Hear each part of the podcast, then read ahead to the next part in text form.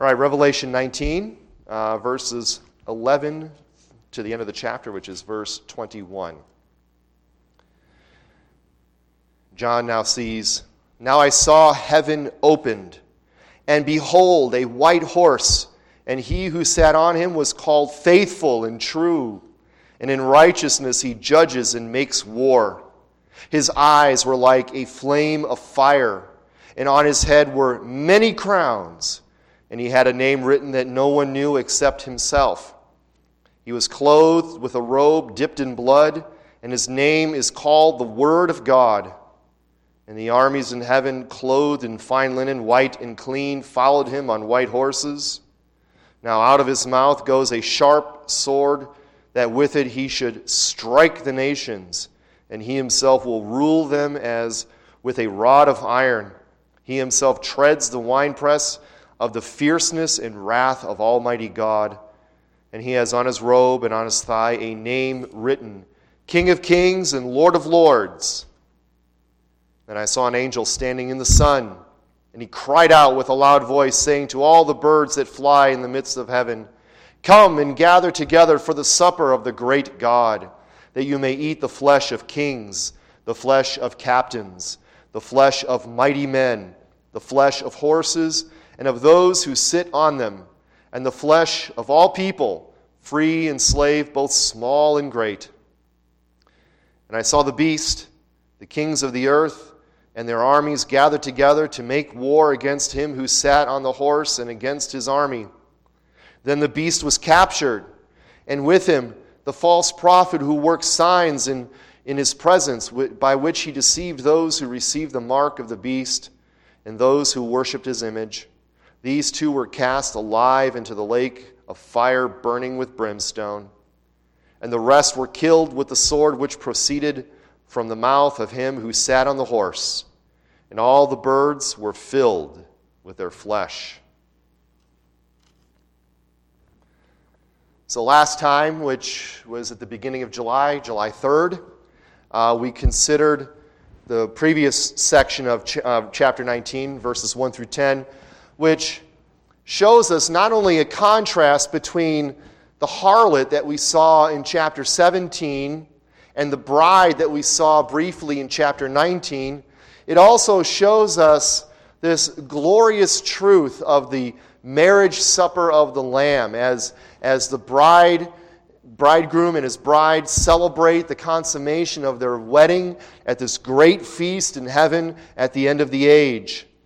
This marriage supper, as I've been arguing, is the culmination of redemptive history. It all comes to this point as the bridegroom, Jesus, the Lamb, consummates the wedding with his bride, the church. Again, consider that great psalm, Psalm twenty-three. Everyone knows it's a very beloved psalm. And in verse five of Psalm twenty-three, we read the psalmist David say, You prepare a table before me in the presence of my enemies. And that's what we see in the marriage supper of the Lamb, as the Lord now prepares a table before his enemies, for the bride, the church, and there's this lavish banquet, while our enemies are sort of like on the outside looking in at the church. And then the psalm concludes with, And I will dwell in the house of the Lord forever. So this great feast is prepared. After the psalmist comes out of the valley of the shadow of death, he sees that the Lord prepares for him a banquet. The Lord anoints his head with oil. And then the psalmist in the end says, And I will dwell in the house of the Lord forever. That is our great hope. That is our great expectation, to dwell in the house of the Lord forever. Just want to look, this is a theme you see throughout the Psalms. You could follow with me if you'd like. Uh, Psalm twenty-seven, verse four. Psalm twenty-seven, verse four. This is also a Psalm of David. Of course, that the, the Psalm, the Psalter is broken down into five books. And book one contains, I think it's almost all of them are attributed to David. There might be a few that are unattributed. Uh, I don't know if there are any in the first book. I don't recall that if there are any in the first book that are attributed to someone other than David. But here in Psalm twenty-seven, I'm just going to start at verse one, where the, David says, "The Lord is my light and my salvation. Whom shall I fear?" I just love that. "The Lord is the strength of my life. Of whom shall I be afraid?" It always reminds me of Romans eight, right? If God is for us, who shall be against us? Right? If if the Lord is the light of my salvation, who is there on earth that I could, that I should fear? What should I be afraid of? If the Lord is on my side, right? If the if the God of heaven and earth, if the God who spoke the creation into existence is on my side, if He is my light and my salvation, there should be nothing that we would fear. He is the strength of my life. Of whom shall I be afraid? When the wicked came against me to eat up my flesh, my enemies and my foes, they stumbled and fell. Why? Because the Lord is my light and my salvation. Though an army may encamp against me, my heart shall not fear. Why? Because the Lord is my light and my salvation. Though war may rise against me, in this I will be confident. One thing I have desired of the Lord, that will I seek, that I may dwell in the house of the Lord all the days of my life, to behold the beauty of the Lord and to inquire in His temple. That is our great hope. That's what David here hopes for in the midst of his trials and tribulations, in the midst of his of his suffering at the hands of, of unjust men.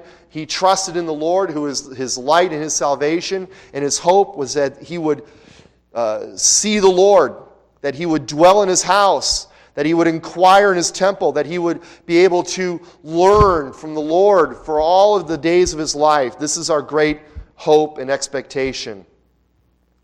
Flip over now to Psalm sixty-five. I mean, there's many more I could turn to. These, I just picked a few that were particularly poignant. Psalm sixty-five.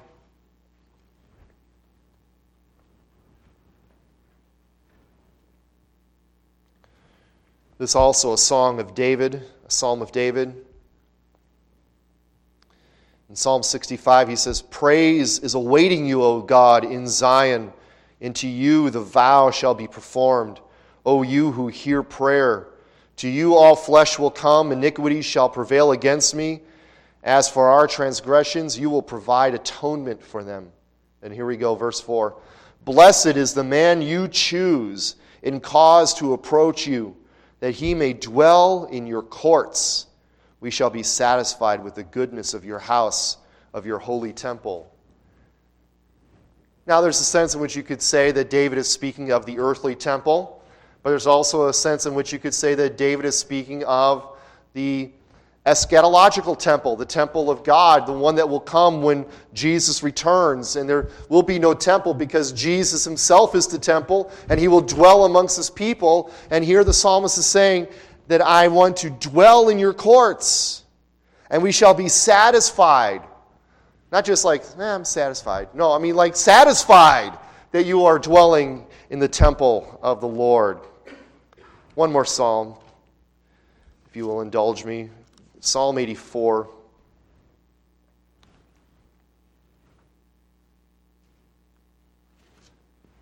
There's a couple of verses I want to highlight, but I like this psalm so much I'm going to read the whole thing. Psalm eighty-four. This is a psalm of the sons of Korah. I like to call the sons of Korah sort of like an ancient Israelite praise and worship band. Uh, I, I, I jest, but um, these would have been uh, musicians in, in David's court, more than likely. Psalm eighty-four, "How lovely is your tabernacle." There's a song, right? I mean, there's, there's a popular Christian song, "How lovely is your dwelling place, O Lord God Almighty." You know, and they use, the, uh, they use one of these verses as the chorus, the hook for the song. But again, this is truth, right? I mean, the dwelling place of the Lord is lovely. How lovely is your tabernacle, O Lord of hosts. My soul longs, yes, even faints for the courts of the Lord. My heart and my flesh cry out for the living God. Even the sparrow has found a home, and the swallow a nest for herself where she may lay her young. Even your altars, O Lord of hosts, my King and my God. Blessed are those who dwell in your house, verse four. they will be they will still be praising you. Blessed is the man whose strength is in you, whose heart is set on pilgrimage. As they pass through the valley of Baca, they make it a spring. The rains also cover it with pools, so the, the deserts become fertile land. They go from strength to strength. Each one appears before God in Zion.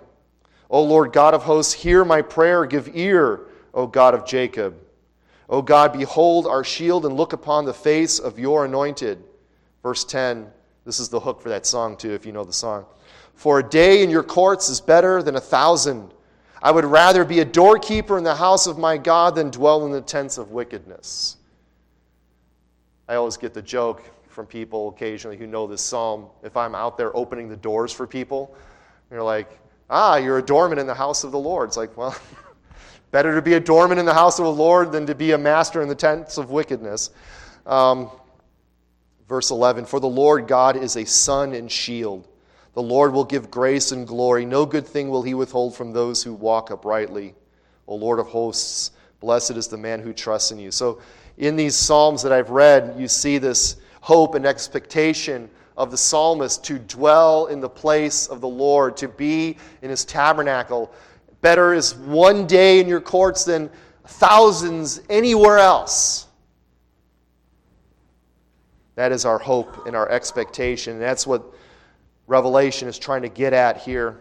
So like all the other cycles that we've seen in Revelation so far, this one that we saw last time in verses one through ten is the fifth of the seven cycles, and it ends with the church, the bride of the Lamb, in the house of the Lord, beholding the beauty of the Lord in his tabernacle. So now that brings me now to the next thing I want to um, talk about here. Just a few words. Now, I've, I've mentioned this before, so I, I kind of repeat myself, not just to fill space or time, but you know, repetition is how we all learn, right? I've talked a lot about these cycles in the book of Revelation. These cycles. So if, like me, you were taught in a dispensational uh, framework of looking at Revelation, um, they they view these cycles. When you hear that, when you hear this, this if, in that mindset, when you hear these cycles of repetition in Revelation, that might sound like a bit of an interpretive sleight of hand. It's on, well, you're kind of playing fast and loose with the words of Scripture. Because the majority report in American Uh, evangelical Christians is when it comes to eschatology, when it comes to the last things, the majority of report is dispensationalism. In particular, a pre-tribulational rapture and a pre-millennial return of Christ. Now, I'm going to hold off on the millennium until next time, because next time we'll be in chapter twenty, which talks about the millennium. But dispensationalism holds to what they call a literal hermeneutic. That's just a fancy word for interpretation. They hold to a literal school of interpretation, which means that as much as possible, they try to interpret the Bible literally, as literally as possible. Now, you might ask, well, what's wrong with that? Well, there's nothing wrong with that. We should endeavor to interpret the Bible literally. Problem is, not only does this literal interpretation hermeneutic of the dispensationalists lead them to some interesting theological conclusions, in my opinion, they also seem to ditch it when it seems to contradict with their theology. And we'll discuss that a little bit next time, too. But the dispensationalists will look at Revelation four through twenty, right? They see the, you know, the beginning chapters, one through three, as that's now, right? John writes to the churches now. And then they see four through twenty as way in the future. Like way in the future. Like even future from us. That's something that's way in the future, not just to John's audience, but to us as well. But they also look at Revelation ver- uh, chapters four through twenty as sequential, as one event following the next event, following the next event, following the next event. So that means that they see the seals flow into the trumpets, flow into the bowls. So they see all of that as one just sequential timeline of events occurring one after the other. They don't see these chapters as depicting the church age. That's what I've been calling it. I know that there might be some quibbles with that terminology, but the church age, in other words, the period of time from Christ's life, death, resurrection, and ascension to his return, this entire period I'm calling the church age. They see all of this, what's happening in Revelation four through twenty, happening in some future seven-year period that they call the Great Tribulation. Now, the view I've been espousing here is to look at these visions in chapters four through twenty in, in seven cycles, seven sort of viewpoints, seven camera angles, if you will, of the same period of time looked at it from different perspectives. Okay? Same period of time, looked at it from different perspectives. Part of this argument is based on the apocalyptic nature of John's revelation here. It's an apocalypse. Apocalypse uses highly symbolic language. It uses visionary language, and symbols typically represent something. The symbols themselves are not necessarily meant to be taken in a literal fashion. They are actual visions that he sees that represents real things in the world.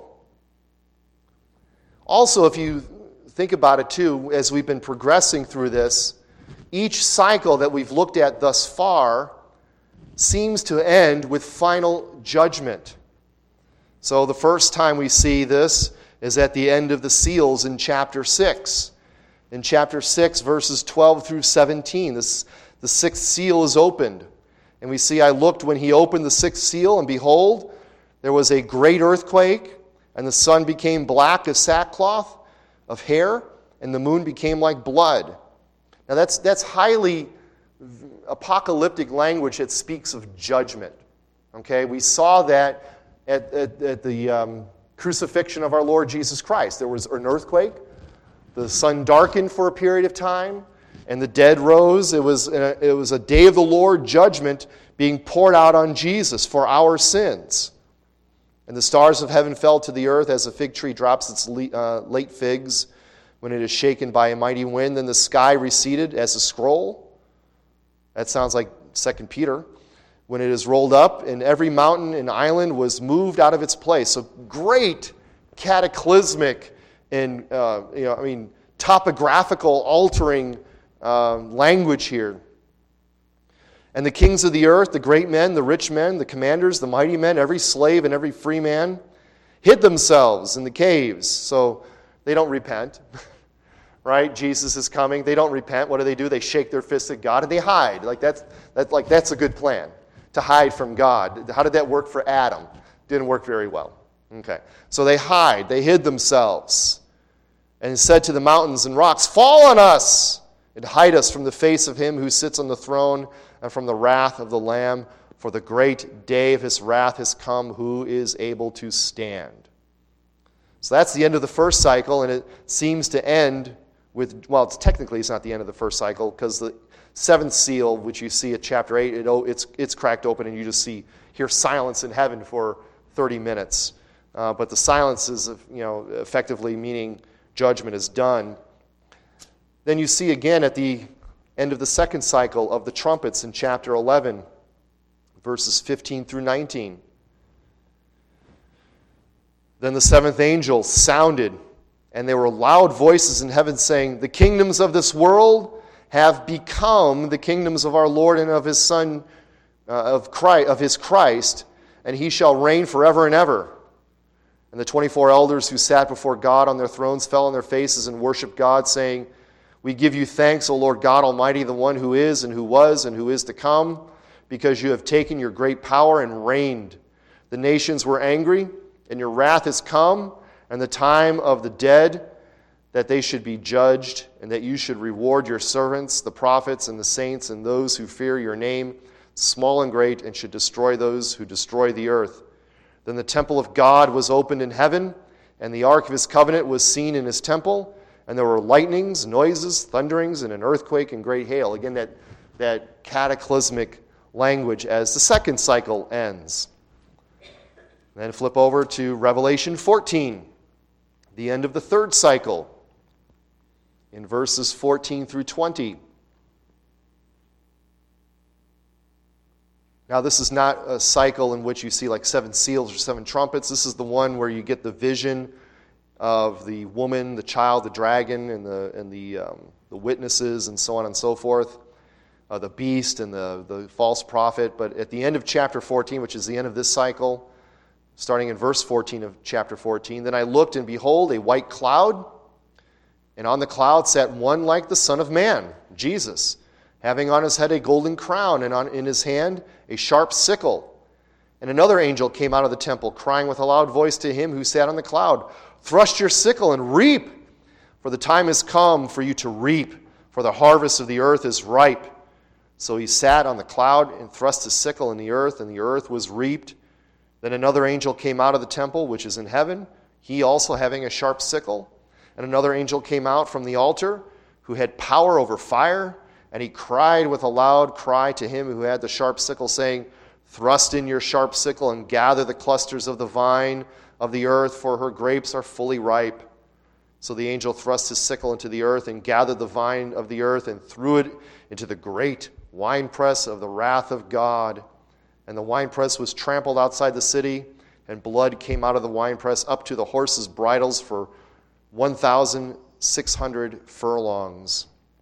Again, another vision of final judgment as you get this great harvest. Jesus talked about this in his parables, how there's a harvest at the end of the earth where the wheat will be gathered up into the barn and the, the, the chaff will be burned in the fire. Here you get the wheat gathered and the grapes are trampled in this great winepress. And again, for the one, two, three, fourth cycle, chapter sixteen, verses seventeen through twenty-one. You're like, please don't talk about Armageddon again. Just kidding. Verses, but we, we do have Armageddon in this as well. But chapter sixteen, verse seventeen. "Then the seventh angel poured out his bowl, the seventh bowl, into the air, and a loud voice came out of the temple of heaven from the throne, saying, 'It is done!' And there were noises and thunderings and lightnings, and there was a great earthquake, such a mighty and great earthquake as, as, as had not occurred since men were on the earth. Now the great city was divided into three parts, and the cities of the nations fell, and great Babylon was remembered before God to give her the cup of the wine of the fierceness of his wrath. Then every island fled away, and the mountains were not found." Again, that same idea from what we saw earlier in chapter six about the sky being rolled up and the mountains being moved. "And great hail from heaven," again, this hail, earthquakes, the earth being rolled up. "Great hailstone from heaven fell upon men, each hailstone about the weight of a talent. Men blasphemed God." Again, no repentance, no sense of their shame for their sin. They just are angry that God is judging them. "Men blasphemed God because of the plague of the hail, since the plague was exceedingly great." So that's the, the fourth cycle, again, ending in final judgment. And then finally, the fifth cycle, which we're in, but we see this judgment in Revelation seventeen, verses seven through fourteen. "But the angel said to me, 'Why did you marvel? I will tell you the mystery of the woman and of the beast that carries her, which has the seven heads and the ten horns. The beast that you saw was and is not, and will ascend out of the bottomless pit and go to perdition. And those who dwell on the earth will marvel, whose names are not written in the book of life from the foundation of the world, when they were when they see the beast that was and is not and yet is. Here is the mind which has wisdom. The seven heads are seven mountains on which the woman sits. There are also seven kings. Five have fallen, one is, and the other has not yet come. And when he comes, he must conquer, continue for a short time. The beast that was and is not is himself also the eighth, and is of the seven, and is going to perdition. The ten horns which you saw are ten kings, which have received no kingdom as yet, but they receive authority for one hour as kings with the beast. These are of one mind, and they will give their power and authority to the beast. These will make war with the Lamb, and the Lamb will overcome them, For he is Lord of lords and King of kings. Sound familiar? We just read that in chapter nineteen. And those who are with him are called, chosen, and faithful. Now, of course, the, the cycle continues because now it shows us up close the judgment on Babylon and then the marriage supper of the Lamb. But again, I, I believe that this, this idea of understanding Revelation as a series of cycles that show the same period of time from different perspectives. And as you see, as we're getting closer and closer and closer to the end, the focus of these visions focuses more and more and more on the end. Okay? So it's, it's in a sense, it's like a progressive revelation in that sense, but it's still showing the same period of time from different angles. And I think this makes the most sense not only of the text for our purposes, but also for John's original readers. If you remember way, way back at the beginning, one of the things I said is, whatever interpretation we come with from Revelation, if it doesn't at least have some way of making sense to the original audience that received it, it's probably not a correct interpretation. I'm not going to say that categorically, but the idea being is, whatever it means, it has to mean something for that generation that received it. And my argument is that it means something for them as well as for every generation that reads it. If you take the dispensational view, it doesn't really mean much to that early generation. It really means a heck of a lot for the generation at the very end when those things start to happen. Until then, we're just sort of like, okay, it could be today, it could be a thousand years from now, who knows? That's the point. So just again, this idea of cycles. Now as we come to this text this uh, this evening, almost said this morning, uh, we are now, I believe, in the sixth cycle. You can debate me on this. I think the second half of nineteen is its own cycle. Uh, and it just focuses almost entirely on the return of Christ. And it gives, whereas these other cycles that show the final judgment, they sometimes hint at the return of Christ. They don't really state it explicitly. But as we're getting closer and closer to the end, now you're getting this sort of, okay, let's zoom in now at the return of Christ. This cycle is really all about the return of Christ. So not only is it the shortest of the seven cycles, it is also the one that so far gives us the most detailed information of the return of our glorious Messiah King. And even though it follows on the heels of the first half that we looked at two weeks ago in the marriage supper of the Lamb, I don't believe it is a continuation of that vision, but is a new vision in its own right. Now, I say that, I don't say that with one hundred percent absolute certainty, okay? One thing we have to understand, and I'll explain this even more next time when we talk about the millennium, is there are many interpretations or interpretive schools of Revelation. And it's been that way ever since Revelation has been studied. Okay, so if this were something that you could just say, yeah, that's the interpretation, and it's settled and it's good, then you wouldn't have the perpetuation of these other interpretations, their, their staying power, their lasting power. Um, so... I approach this with a little bit of humility, recognizing that I know not everyone agrees with me, and that's okay. Um, this is not a central to our faith and practice that you agree with my interpretation. Um, we do have to agree on, as Christians, that Christ will return. That is an absolute, and everyone, every one of these views that looks at this differently agrees with that. They agree that Christ will return. That, that that that it's not all fulfilled sometime in the past, that there is still a glorious return of Christ at the end of the age. So we all agree on that. It's just, how do we get there? That's that's the question. Um, so again, I approach this with humility. But again, I believe that this is another cycle that is not a continuation after the marriage supper, but a new vision in its own right. And again, like all the cycles before it, it contains the return of Christ and final judgment. In fact, that's the entirety of this vision. And also, as with previous visions, we will see sort of a gradual shift of focus on final judgment and the return of Christ as we get closer to the end. So buckle up as we now see the return of the King. So here we have the king's return in verses eleven through sixteen. Just two points. The passage opens, like many in Revelation do, with the opening of heaven. So John sees in verse eleven, heaven opens, and out of heaven comes a rider on a white horse. And this rider, he who sat on him was called Faithful and True, and in righteousness he judges and makes war. So again, John sees heaven. Heaven, of course, in Revelation is the place where God is. Okay? The, the, the actual temple is in heaven.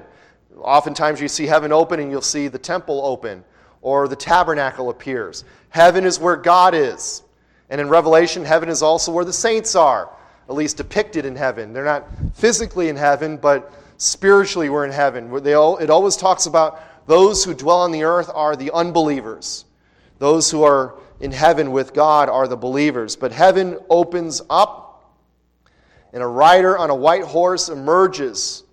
Now, if you've been with us through most of the series in Revelation, we've seen a rider on a white horse before in chapter six. In Revelation six, verse two, with the breaking of the first seal, John sees a white horse, and he who sat on it had a bow, and a crown was given to him, and he went out conquering and to conquer.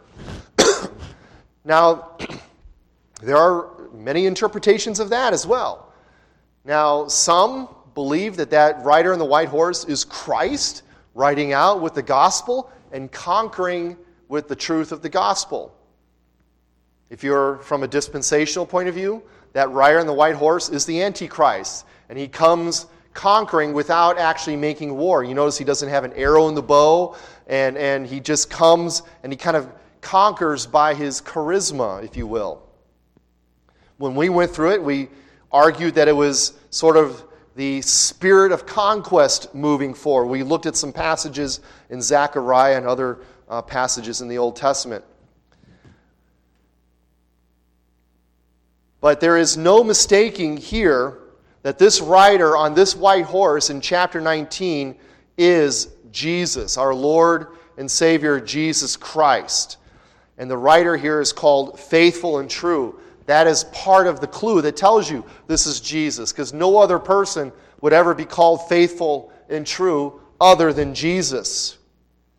In Revelation three fourteen, Jesus is called the Amen, the so let it be, the faithful and true witness, the one who speaks the truth, only the truth, and how does it go? The truth, only the truth, and nothing but the truth. I couldn't think of the last one.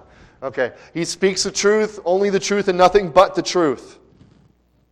Jesus is the one, as we've been seeing throughout John's gospel, he's the one sent by the Father to make the Father known. John one eighteen, the Son, the eternal Word, is in the bosom of the Father, and he comes to make the Father known, to explain the Father. The word literally is to exegete the Father, and that, that word means to explain.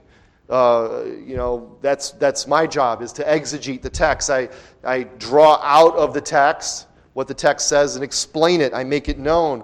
Well, Jesus is the faithful and true exegete, and his the, the subject of his explanation is God the Father himself, which is why he could say to Philip, when Philip says, "Show us the Father," and he says to Philip, "Have you been with me so long that you do not know that if you have seen me, you have seen the Father?" Jesus perfectly explains God the Father. And this faithful and true witness is coming on his white horse, as John sees here, to judge and to make war, and this he does in righteousness, in perfect justice. This is it, right? This is the moment that the church has been waiting for. This is what we pray for each week when we pray the Lord's Prayer. Thy kingdom come. This is what we are waiting for, Jesus to come as the conquering king. No longer is he Jesus meek and mild. No longer is he the suffering servant. No longer is he the, the babe in swaddling clothes. He is now the conquering king. He is coming in his full glory. Think about it. When Jesus was on the Mount of Transfiguration, right? He appears as in his humble form, And then he goes up on the mount, and he brings Peter, James, and John with him. And in a sense, it's sort of like he just gives them a little peek behind the curtain. Sort of like in The Wizard of Oz, you know, you get a little peek behind the curtain to see the wizard, but instead of seeing some dude, you know, manipulating levers, you see the glorious Son of God as he shines forth in his full glory. And it's so glorious that it leaves the apostles dumbfounded. They don't know what to do. They just kind of stammer. It's like, shall we build tabernacles for you and Moses and Elijah? And let's just stay on this mountaintop forever. So that little glimpse is now what we see coming on this white horse. Now, if you are ever tempted, and I don't blame anyone for this, right? You know, you look at the world around you and you think, man, can it get any worse? And then you look at the news the next day, it's like, yep, it's gotten worse. And then you're like, okay, it can't get worse than this. And like, nope, it's gotten worse. You know, you know, things that we thought were pretty basic, right? Like biology. Men and women are different. Men don't have babies. Nope, nope, nope. The world wants to tell you men can have babies. I'm like, what? What kind of world are we living in? So you might be, I wouldn't blame anyone if you're tempted to think, when is this going to end? Is God going to ignore the sins of the wicked forever?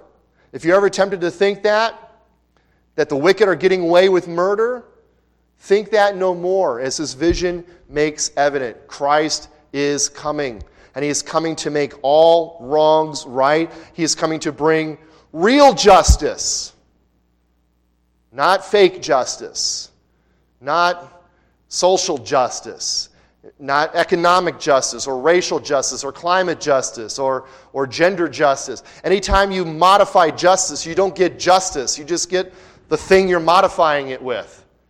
Here he brings true justice, real justice, to judge and make war with his and our enemies. So now John goes on to describe this rider on the white horse in verse verses twelve and thirteen. John sees his eyes were like a flame of fire, and on his head were many crowns. You get that song, right? Crown him with many crowns, the Lamb upon his throne. He had his name. He had a name written that no one knew except himself. He was clothed with a robe dipped in blood, and his name is called the Word of God. Now again, that description of Jesus with the eyes of the flames of fire is a description we saw earlier in Revelation chapter one. And when Jesus gets that vision of the exalted Christ early on, when he's on the Isle of Patmos, he gets this vision of the exalted Christ, and one of the descriptions is, he got, that, he, is that he has eyes that were like a flame of fire. In other words, these eyes that penetrate, that see to the truth of the matter. These eyes of justice, these eyes of holiness and purity that come out and examine everything. And then we see him here also, not just with a crown, like the rider on the white horse in chapter six, who had a crown. He has how many crowns? Many crowns. The Greek word is myriad. It means an untold number. Thousands upon thousands of crowns on his head. That's why he's the King of Kings. He's the King of all the kings. He takes their crowns and they become his crowns. And this is the contrast with the beast and the dragon that we see in Revelations uh, chapters twelve and thirteen. Right? The dragon is described as having ten heads with uh, with or sorry, seven heads, ten horns, and seven crowns. And then the beast also has seven heads, ten horns, and a crown on each of his horns. So they have a lot of crowns.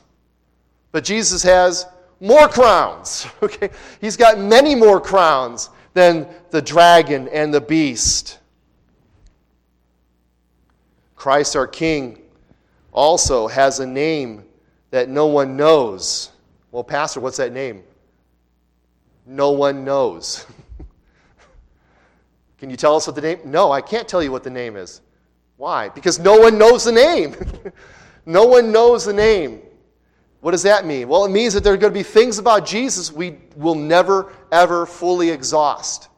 He is infinite in all of his glory, and we will never, in all of eternity, exhaust the infiniteness of Jesus Christ. There are going to be things that we will never know about Jesus.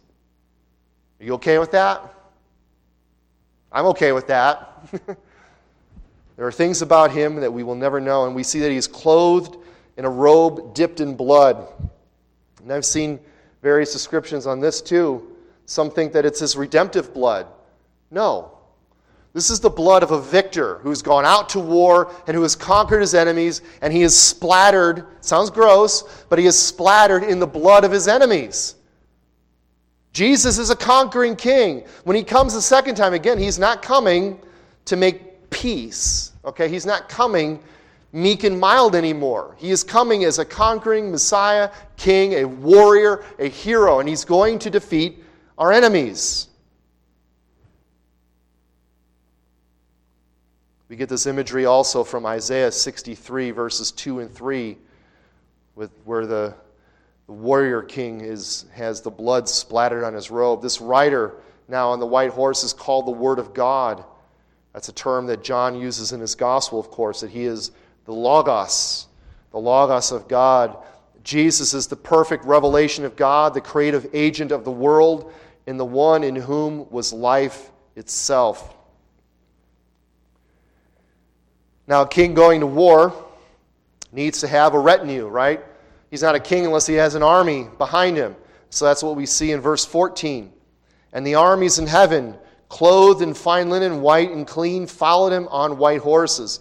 So as heavens open up and Jesus comes flying out on his right white horse with his many crowns, behind him comes the heavenly retinue. This is probably a combination of angels and the saints in heaven, the, the church militant. We are all there in our in, in fine linen. We saw earlier that the bride of Christ, earlier in chapter nineteen, is clothed in fine linen as opposed to the gaudy, kind of colorful, uh, seductive uh, garb of the harlot. These robes are white because they've been washed clean in the blood of the Lamb. Now, while we are arrayed like an army, really, we're sort of just spectators. We've come to watch, okay? We don't take part in this battle, okay? Jesus comes, and we're coming with him, and we're just going to sit there and watch as Jesus conquers everyone here. And now we see in verse fifteen how uh, Christ will judge and make war. Look at verse fifteen. Now out of his mouth goes a sharp sword. That's an image we've seen before in Revelation as well. That with it he should strike the nations, and he himself will rule them with a rod of iron. He himself treads the winepress of the fierceness and wrath of Almighty God. Another image we've seen before. So the sharp sword that proceeds from his mouth is his word. And we saw that in Revelation one sixteen. This is descriptive of the power of the Word of God. It is, it is a sword that cuts. That's what swords do, right? Swords cut. They slice, they stab, they They they maim. The Word of God comes out. That's what the author of Hebrews also calls the Word of God, sharper than a two-edged sword. This is how the Bible is described, so imagine now how it applies to Christ. If this is a sword, if this is a sharp two-edged sword, imagine when Jesus opens his mouth at the end of the age and speaks the literal Word of God coming out to the armies that are arrayed before him. Christ will use the sword of his mouth to strike the nations, and thus he will break them. He will rule them with a rod of iron. Imagery again drawn from Psalm two, the great messianic psalm in which God the Father gives to his Son, his anointed, the nations of the world, and he will rule them with a rod of iron. Now you think of a rod of iron, right? What is, what do you do with a rod? You break things with it, right? And if it's iron, that means it's going to be really good at breaking things, right? And what are you going to do with it with your enemies? Well, you're going to you're going to break them, right? You're going to shatter them. You're going to destroy them in a sense. So after slaying them with the sword of his mouth, he will tread them under the under his feet in the winepress of God's wrath. So he slays them, he conquers them, and then they get trampled in the winepress of the fierceness of the wrath of Almighty God. Then we see another name on his robe and on his thigh in verse sixteen. He has on his robe and on his thigh a name written, and that name is King of Kings and Lord of Lords. This is our King, the one who conquers all the kings, the one who conquers all the lords, the one against whom no one can stand. Such a dramatic, again, I've made this mentioned this before, but such a dramatic contrast with the image of Christ that we see in the Gospels. And now what we see of Christ in the Gospels, that's Christ, that's Jesus. It's, it's no less a true picture of Jesus than this is a true picture of Jesus. But that Jesus came in humbleness to offer salvation. It was the day of grace. It was the day of God's grace coming to the world through the Son of God, coming into the world to die for the sins of the world. And that's why the writer of Hebrews often exhorts his listeners, his readers, to repent while it is still today. He, he, you know, Hebrews is often thought of as an actual sermon. And, and it's like a sermon that exposits Psalm ninety-five, Psalm one ten, and some other psalms. But in Psalm ninety-five, it says, "Do not harden your hearts, like as the as the as the Israelites did in the wilderness, and God slew a bunch of them. Do not harden your hearts, but but repent while it's still called today." So Jesus comes. It is the day of grace. It is the day of salvation. And even today, it's still the day of salvation. But when he comes at the end of the age, the day of salvation is done. There will be no salvation after this point, which is why at the end of Philippians. Uh, Paul says, Philippians two, every knee will bow, every tongue will confess. You're either going to do that willingly now, or you will be forced by the rod of iron that Jesus has to do so at the end of the age. And they will do so. Every tongue will confess. Every knee will bow. The, the wicked, the ones who shook their fists at God will say, "You are King of Kings. You are Lord of Lords."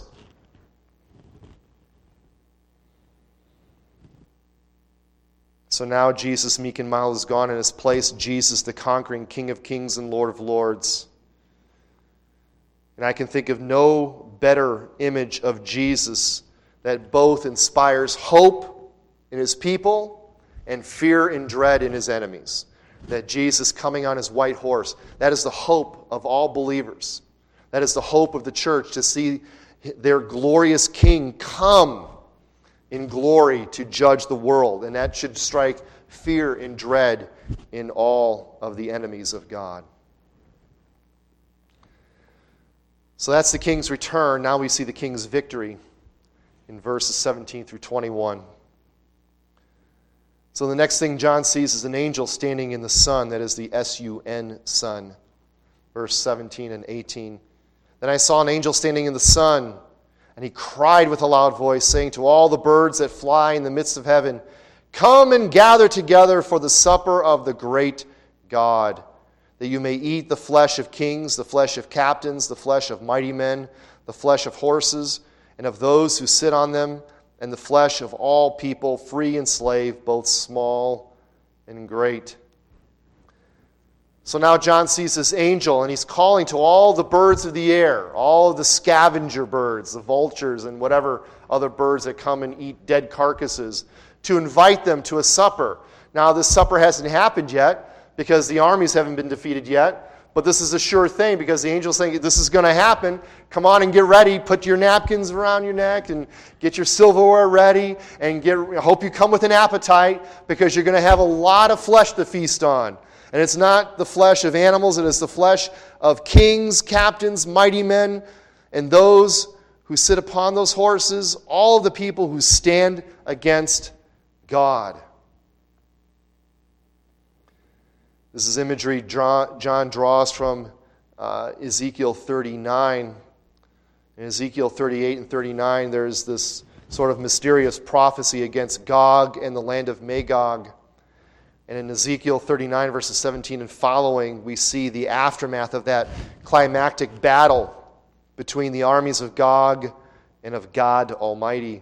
And we see there, "And as for you, Son of Man, thus says the Lord God, speak to every sort of bird and to every beast of the field. Assemble yourselves and come. Gather together from all sides to my sacrificial meal. You shall eat the flesh of the mighty, drink the blood of the princes of the earth. Now, again, this is kind of gruesome, right? If you've ever watched movies like Braveheart or anything like that, you see these kind of medieval battles, and they're kind of going at each other, and they're hacking each other to pieces. And, there's, and then you see the aftermath, and it's just this, this field of what was once green grassland now littered with corpses, and then you see the birds flying down and picking at the, the flesh of the... It sounds gross. That's what the Bible's saying here. That's what's going to happen at this last battle. You're going to have this kind of carrion feast of birds.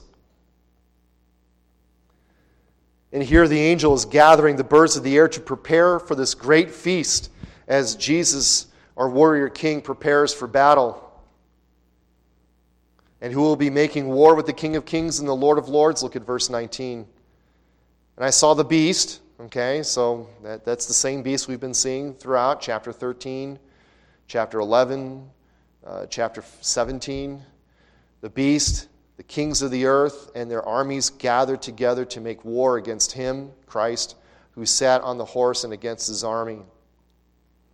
So here, as we've seen in some of the other visions, the kings of the earth are gathered together. They are assembled to finally make final war. As we will see in the millennium, at the in, in chapter twenty, um, there's this the vision. I haven't fully scoped it out yet, but you see initially that Satan is bound for a thousand years, and at the end, he is un, he is he is unleashed. And what does he do? He gathers all the kings of the earth for the final battle, and you know he he speaks those deceiving words and allows them to go out in final battle against the king. So, of course, this beast here uh, calls to mind the visions that we've seen in Daniel uh, in chapter seven, the four beasts rising out of the sea, each one symbolic of kings and kingdoms yet to come. And John sees a vision, of course, in chapter thirteen, which is essentially a combination of Daniel's four beasts. And again, as we've been saying, this beast is symbolic of all evil world governments, all evil world kingdoms that oppose God and his people and exalt themselves above God. So they're lined up, right? You've got the rider on the right horse with his with his army. You've got the armies of the assembled kings of the earth with the beast and the false prophet. Now, if I were a Hollywood director and I were making a movie, I would probably have about forty-five minutes of extended You know, uh, epic battle scenes, right? You know, the armies clashing and swords, you know, smashing against one another, and great, you know, cavalry charges and artillery and all this kind of stuff. Unfortunately, Revelation doesn't write itself like an epic battle movie. What happens in verses twenty and twenty-one? Then the beast was captured. so, so, so the beast assembles all the armies of the world against the, the, the rider on the white horse. And then he's captured. He is captured, and with him the false prophet who worked signs in his presence by which he deceived those who received the mark of the beast and those who worshipped his image. These two were cast into the lake of fire, burning with brimstone. And the rest were killed with the sword which proceeded from the mouth of him who sat on the horse.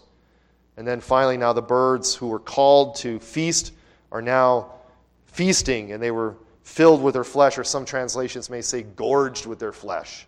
Okay, so where you would expect a big epic battle, there is none, because you're fighting against God, right? I mean, essentially, Psalm two says, again, the nations rage, and what does God do on his holy hill of Zion? He laughs in derision.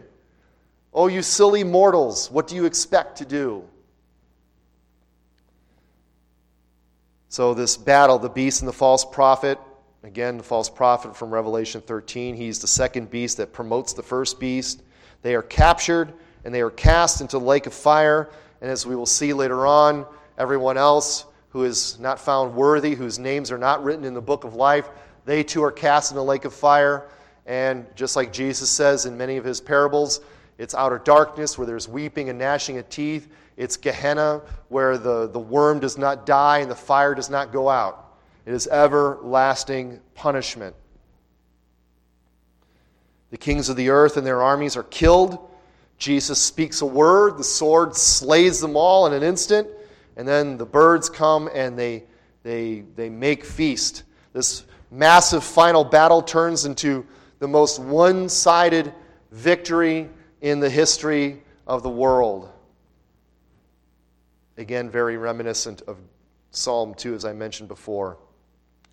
And of course, the Psalm two ends with a warning in verse twelve. Kiss the Son, lest he be angry, and you perish in the way when his wrath is kindled but a little. The warning at the end of Psalm two, if you decide to rage against the king on his holy hill in Zion, then you better you better be prepared. And if you if you're smart, you will kiss the Son now before he gets angry.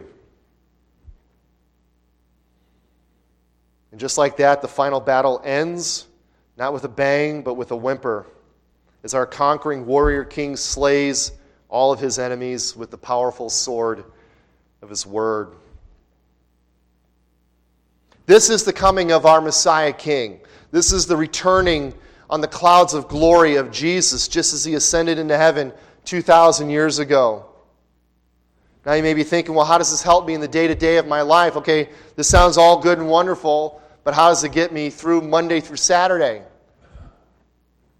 This vision seems to be just as distant as all the other visions we've seen in the Bible. Why should we believe this? And that's a fair question, because Christians have been preaching about and looking forward to the return of Christ for two thousand years. And skeptics have ridiculed us. Oh, your Jesus isn't coming. You've been talking about this for so long. Where is his coming? Peter saw that.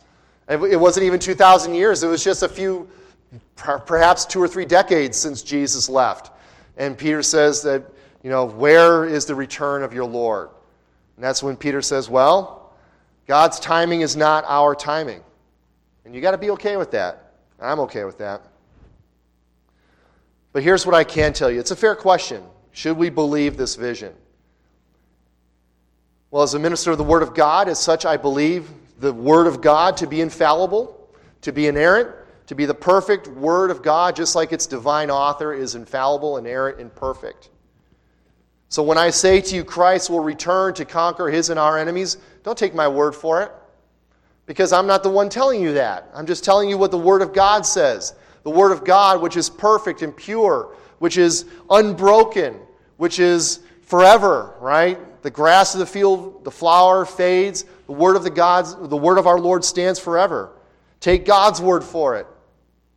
If the Word of God says Jesus will return, bank on it. Bet your house on it. Don't, don't, don't hesitate on that. Either we believe this or we don't. That's all I can tell you. We either believe this to be true or we don't believe it to be true. And I can give you many, many, many good reasons to believe it to be so, but, utter, but ultimately it is the Holy Spirit who will guide us into all truth. It is the Holy Spirit who, who takes the word that he has inspired and illuminates it to our dark hearts so that we believe it. Jesus Christ, the very Son of God, promised that he would return, and that his return will also be to settle all scores, to right all wrongs, and to make all things new, as we will see in, you know, some time when we see the new heavens and the new earth coming. Now, I know it seems like a long time since those promises were made, but again, God's timing is not our timing. Think of Father Abraham, right? Good old Father Abraham, back in the Old Testament. Abraham believed God, and what? It was counted to him as righteousness. Right? God told him, get up, leave your home, and go to a place I'm going to show you. And Abraham said, are you kidding? I don't know where I'm going. No, that's not what he said, right? He didn't say anything. Abraham just got up and went. He went, and then God told him, it's like, you go up on this mountain and look. As far as your eye can see in all directions, I will give you this land. And Abraham believed God. Now, did Abraham possess the land? No, except for the, the plot that he bought to bury, to bury his wife. That was the only piece of land that he actually owned of the promised land. But God's promises are never broken, right? God will fulfill his promises. So Abraham had faith, as the writer of Hebrews says, although he never saw the fulfillment of all the things that God promised to him. Think of all the saints in Jesus Christ who have died in faith since Christ has ascended. They too never saw the final fulfillment of the return of Christ, the promises of Christ, yet they held their faith. Martyrs were burned at the stake, drawn and quartered, fed to the lions, but they died in faith. I believe it was Polycarp, I think that's the guy's name, the one who was like eighty-something years old, and he was um, put on trial. He was in the arena about to be killed, and he was called to recant. He says, reject your God, and of course, being kind of snarky, he says, okay, I reject all your gods, all your Roman gods, I reject your gods. And he was told to recant one more time. He says, I have for over eighty years of my life served God. I'm not going to recant on him now. And he was burned at the stake for it. He, he, he did not see the final fulfillment of all these promises, but he believed. He had faith. Faith is necessary, right? That's why Paul says we walk not by sight. If I walked by sight, I would be very despondent. I would be very depressed if everything I did was based on what I could see, hear, feel, touch, or smell. I think I said feel and touch. That's okay. Faith is necessary. Faith is necessary. It is, as again, as the writer of Hebrews says, it is the substance of things hoped for. So faith is stuff. It is substance. My faith provides the proof of the things hoped for. It is my evidence of things not seen. And faith can be hard. It can be hard to be faithful when the culture around us doesn't care or laughs or worse, persecutes us for our faith. We don't see it so much in this country. It's coming. It's coming. But we're not seeing it like we see it in other countries where people are actually literally killed for their faith. It can be hard when wicked people seem to be profiting at our expense. It can be hard when you feel like Job and it seems as if God is out to get you. And that's when faith gets real, as I mentioned this morning. Faith has to be real. You're, you, a real faith is one that comes in the times of these trials. And that's when faith latches onto the object of our faith and never lets go. Right? You're holding on to Jesus. You're holding on to the, to the promises in God's Word. Think of Jacob when he wrestled with God in the wilderness, right? He's wrestling with God and he won't let go. And, you know, God says, let me go. And, and he says, I won't let go until you bless me, God. And, and, and, and God blessed him. Or just like Moses, who, who led a, a stiff-necked people for forty years through the wilderness, who was be, you know, berated and, and, and insulted and, and, and oftentimes rejected by the people. Yet he wouldn't stop until God showed him his glory. Think about the time when Moses calls out to God. He says, show me your glory. And God shows him a part of his glory, right?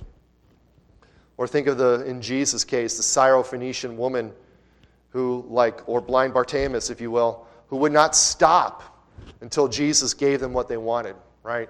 Syrophoenician woman says, bless me, Lord. And Jesus says, I cannot give the the, the, the food of the kids to the, to the, to the dog. And the woman says, hey, look, even the dog gets the scraps that fall off from the table, right?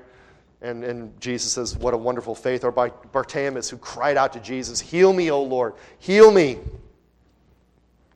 Weak or strong, small or great, our faith is only as good as that in which our faith is placed in, right? A mustard size, a mustard seed size faith in Christ, as Jesus says, can move mountains. Tiny little seed of faith can move mountains. And we are called to remain faithful. We are called to remain faithful until Christ returns, and he will return. Maybe not in our lifetime, maybe not in the lifetime of our children or grandchildren, but he will return. That is the promise. That's what we see here in this vision. And we must remain faithful. Because there are many lures in the world that want to steer us away from our faith, away from our course in this world, and off into things that are ungodly, And, and try to get us to love the world, the flesh, and the devil, to love the things of this world. But all these things are going to pass, right? If we put our hope and faith in the things of this world, then they're going to pass. They're going to, they, they're going to burn up, and we will burn up with them. So until then, let us Hold fast to the hope that is found here in Christ, because he is a sure and steadfast anchor for our souls. Let's pray. Heavenly Father, Lord, what a wonderful promise here that we see in this vision of the return of Christ. And though it may seem like a long time, Lord, we know that even now this is as sure as it was when it was written. We know that Jesus is returning. Help us, Lord, to be faithful and to be steadfast, to be immovable and always abounding in the work of the Lord, knowing that in the Lord our work will never be in vain. I pray for these dear ones here, Lord, that they will hold steadfast to their faith, that you will continue to sustain them through the trials of life, and that you will bring them home when Christ returns. Whether we die before he returns or whether we are transformed in the twinkling of an eye, Lord, We, all we do is long and desire for our King to return and to make all things new. When he does, he will wipe every tear from our eyes, and he will, he will bring us and usher us in to the new heavens and the new earth. And then we will enjoy the blessed presence of our Lord and Savior Jesus Christ, as all those times, all those things in the Psalms that we saw earlier, where we will dwell in the house of the Lord forever, where a thousand days in your court, where one day in your court is better than a thousand elsewhere, and where we long to be in the tabernacle of the Lord. Lord, we pray all this in Jesus' name. Amen.